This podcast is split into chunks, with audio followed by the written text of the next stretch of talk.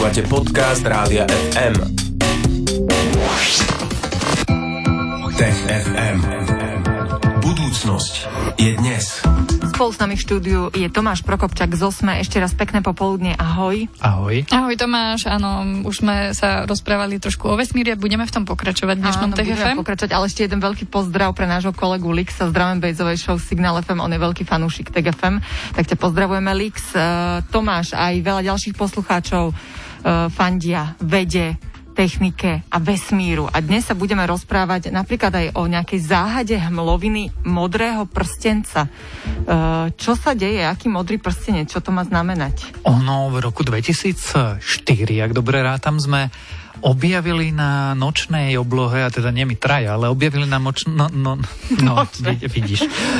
objavili zvláštnu hmlovinu. Ona dostala pomenovanie hmlovina modrého prstenca, pretože vyzerá ako modrý prstenec alebo prsteň. A ona bola od prvého dňa záhadná, lebo my vieme, že je pozostatkom po nejakom deji, ktorého príčinou bola hviezda v strede tej hmloviny z nášho pohľadu. Povedz, ako sa volá tá hviezda, Tomáš? Ypsy C259 735 1. Nemá bohvie aký pekný názov, lebo tá hviezda nebola ako keby pomenovaná. Ona je pomenovaná vďaka tej hmlovine. No lenže problémom s tou hviezdou a tou astronomickou záhadou za tým je to, že tá hviezda sa nám zdá príliš stará a zároveň príliš mladá. A to veci nevedeli až doteraz vysvetliť. Ale vieš, že na veku nezáleží. Dobre, ale prečo sa nám zdala taká čudná mladá aj stará, aj ako to veci teda nevedia vysvetliť? Vysvetli nám to ty. Tá hviezda totiž to spálila všetok vodíka a spálenie vodíka pre hviezde typu nášho Slnka je indikátorom, že už je stará, je na konci svojho životného cyklu, spáľuje práve helium a postupne starne, až skončí tá hviezda nejakým výbuchom ako nová, odhodí vonkajšie vrstvy a niečo sa stane. Zároveň okolo tej hviezdy vznikal plynoprachový disk, ktorý je naopak indikátorom, že tá hviezda je príliš mladá, lebo keď niečo má okolo seba takýto disk, tak sa hviezdy alebo planéty v ňom rodia. No a toto sú protichodné závery. Nemôže byť niečo aj príliš staré a zároveň mať okolo seba niečo, čo hovorí, že to je príliš mladé. No a vedci 16 rokov nevedeli túto kuriozitu vesmírnu vysvetliť. A teraz ju už vieme vysvetliť. Teraz prišiel ten moment, že sme došli k tomu, že vieme, čo je za tým, prečo je zároveň aj stará, aj mladá. Zdá sa, že konečne áno. Pred 3 rokmi sa znovu astronomovia pozreli na túto hviezdu, znovu ju pozorovali a nabrali nové pozorovacie dáta. A tieto nové pozorovacie dáta potrebovali nejako vysvetliť. Na to zavolali teoretikov. Tí vytvorili počítačové modely, simulácie, keď to zjednodušíme, aby skúsili nahádzať rôzne vstupy, keď poznáme tento výsledok. No a teraz sa ukázalo, že najlepším vysvetlením a pravdepodobne aj rozumným je, že v skutočnosti pozorujeme pozostatky po dvoch a nie po jednej hviezde. V tej dvohviezde, a my dnes vieme, že v našej galaxii väčšina hviezd fungujú ako binárne systémy, teda dvojhviezdy. Sa stalo to, že naozaj tá staršia hviezda typu nášho Slnka zostarla, preto spálila všetok vodík. Ale zároveň mala mladučkého alebo mladšieho súputníka. A z tej druhej hviezdy, tá stará hviezda, tá väčšia, hmotnejšia hviezda stiahla jeho hmotu, vytvorila taký ten plynoprachový disk horúci, ktorého strede je. A medzičasom toho menšieho brata úplne pohltila. Čiže pozorujeme výsledok zrážky dvojhviezdy a zároveň okolo nej zostala hmota a to, čo my potom nazývame hmlovinou. Normálne romantické príbehy píše sám vesmír a my sa o nich rozprávame v Tek FM niekedy romantickým, niekedy neromantickým spôsobom. Tomáš Prokopčák je tu s nami. Ešte by sme povedali niečo k tomu modrému prstencu. Ideme to nejako uzavrieť, túto tému. Čo ešte k tomu treba povedať? Že ten prstenec bol niečo, čo upriemilo pozornosť nás na tú hviezdu, pretože keby bola nudná alebo nepekná, tak sa na ňu vôbec nepozeráme. Ale on ten prstenec sa zdá len z nášho pohľadu. On v skutočnosti je to víron hmoty, ktorá letí k nám a zároveň hmoty, ktorá letí od nás, ale keď my sa na tú hviezdu pozeráme z nášho pohľadu, tak to vyzerá ako prstenec, teda čosi, čo vychrlila tá umierajúca staršia, väčšia hviezda. No a potom, keď sme sa na to pozerali a zistili, že celé je to čudné, tak sme mali záhadu, ktorú sme vyriešili? Túto záhadu sme vyriešili a ďalšia záhada je pred nami. V ďalšej časti dnešného Tek FM sa budeme rozprávať o prvej riadnej misii súkromníkov na ISS. Nenechajte si to ujsť a zostaňte s nami. Tek FM. Toto je Rádio FM a Tek FM.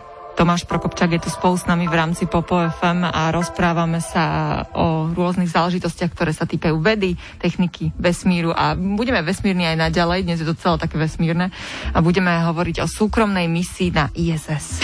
Áno, my sme ju už spomínali predčasom vtedy, keď sa to celé konalo, uskutočnilo, keď sa konal štart a Tomáš, ty si prišiel s tým, že možno sa tam už odohrala nejaká prvá misia. Ako to je teda s tými misiami? Totižto my sme sa koncom mája sa odohrala misia, ktorá bola prvá s ľuďmi súkromnej spoločnosti SpaceX. Ona sa volala Crew Dragon Demo a z toho už tak nejak vyplýva, že to bola vlastne testovacia misia. To, čo sme videli teraz a čo odštartovalo 19. novembra dnes, ale 16. novembra, je prvá riadna misia. Na palube boli 4 astronauti, nie len 2. A naozaj sa plánuje, že by tam mohli zostať na tej medzinárodnej vesmírnej stanici až 180 dní. A to sa vopred nevie, že nakoľko tam ideš, to je naozaj od čoho to závisí? Od počasia? Samozrejme sa vie. Od počasia závisí, či vôbec odštartuješ, ale samozrejme, že sa vie, že nakoľko tam ideš.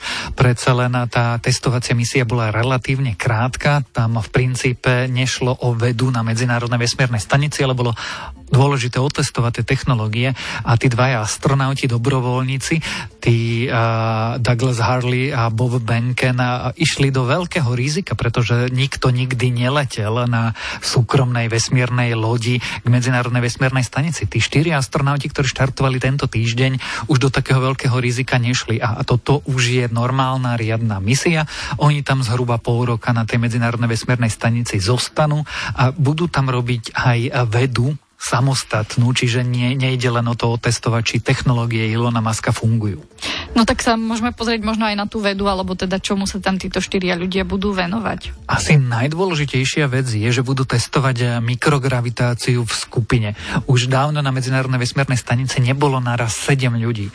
Teraz tam prileteli 4 noví, 3 tam už sú, čiže 7 ľudí môžeš testovať a v podmienkach so zníženou gravitáciou a keď máš väčšiu vzorku, môžeš lepšie porovnávať, čo sa deje s ich kostiami, krvným obehom a tak ďalej. A to je tá najdôležitejšia vec, ktorá sa asi teraz skúma na medzinárodnej vesmírnej stanici. Určite by niektorí fyzici nesúhlasili, že niektoré detektory sú dôležitejšie alebo tak, ale ak je našim cieľom letieť na dlhšiu misiu, na mesiac, ak raz chceme letieť na Mars a tam sa budeme rozprávať možno o rokoch, koľko to bude trvať, tak musíme naozaj dobre vedieť, čo robí pobyt vo vesmíre dlhodobo s ľuďmi, a teda nie len psychologicky, ale čo robí z ich presne kostiami, svalmi, nervovým systémom. No a to sa dobre skúmalo, keď máš veľa ľudí. Ale odkedy nelietajú raketoplány od roku 2011, tak už veľa ľudí na medzinárodnej stanici vesmírnej dávno nebolo. Ešte by sme si mohli povedať niečo o SpaceX ako takom? Je to super úspešný projekt.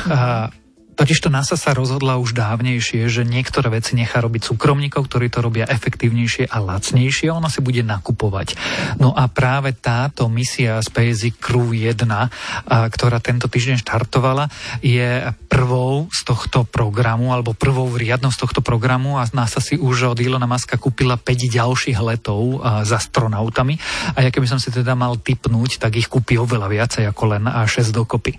No a to je strašne zaujímavé v tom, že Elon Musk a celá táto SpaceX firma ukázala, že to vie robiť. Vie to robiť dobre, vie to robiť efektívne a už teraz sa rozprávame o tom ďalšom kroku a to je, že NASA chce ísť na mesiac, sľubuje, že do 4 rokov znovu dostane astronautov na mesiac a zároveň asi znovu poletia súkromníci.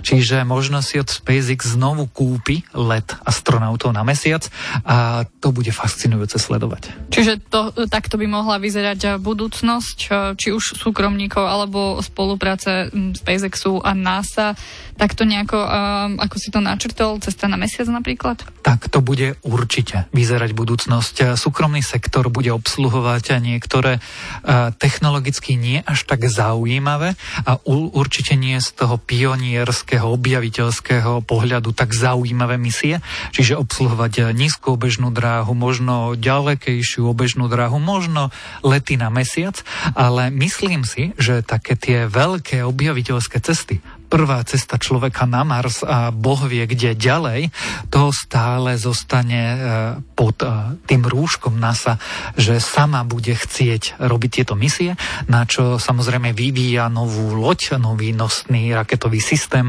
a tak ďalej. Čiže to, čo môže nechať robiť súkromníkov a nakupovať relatívne lacno oproti svojim vlastným nákladom, bude robiť. A to, čo na súkromníkov nemôže alebo nechce, či už z politických alebo iných bezpečnostných alebo vedeckých dôvodov nechať, no tak to bude robiť sama. Prvá riadna misia súkromníkov na ISS a záhada hmloviny modrého prstenca. O tom sme sa rozprávali dnes v Tek FM s Tomášom Prokopčakom z Osme. Ďakujeme ti veľmi pekne. Želáme ti krásny týždeň, pekné narodeniny. Vidíme sa, počujeme sa opäť o týždeň. Ahoj. Ahoj. Tek FM. Budúcnosť je dnes. Stream, živé vysielanie a playlisty nájdete na www.radiofm.sk.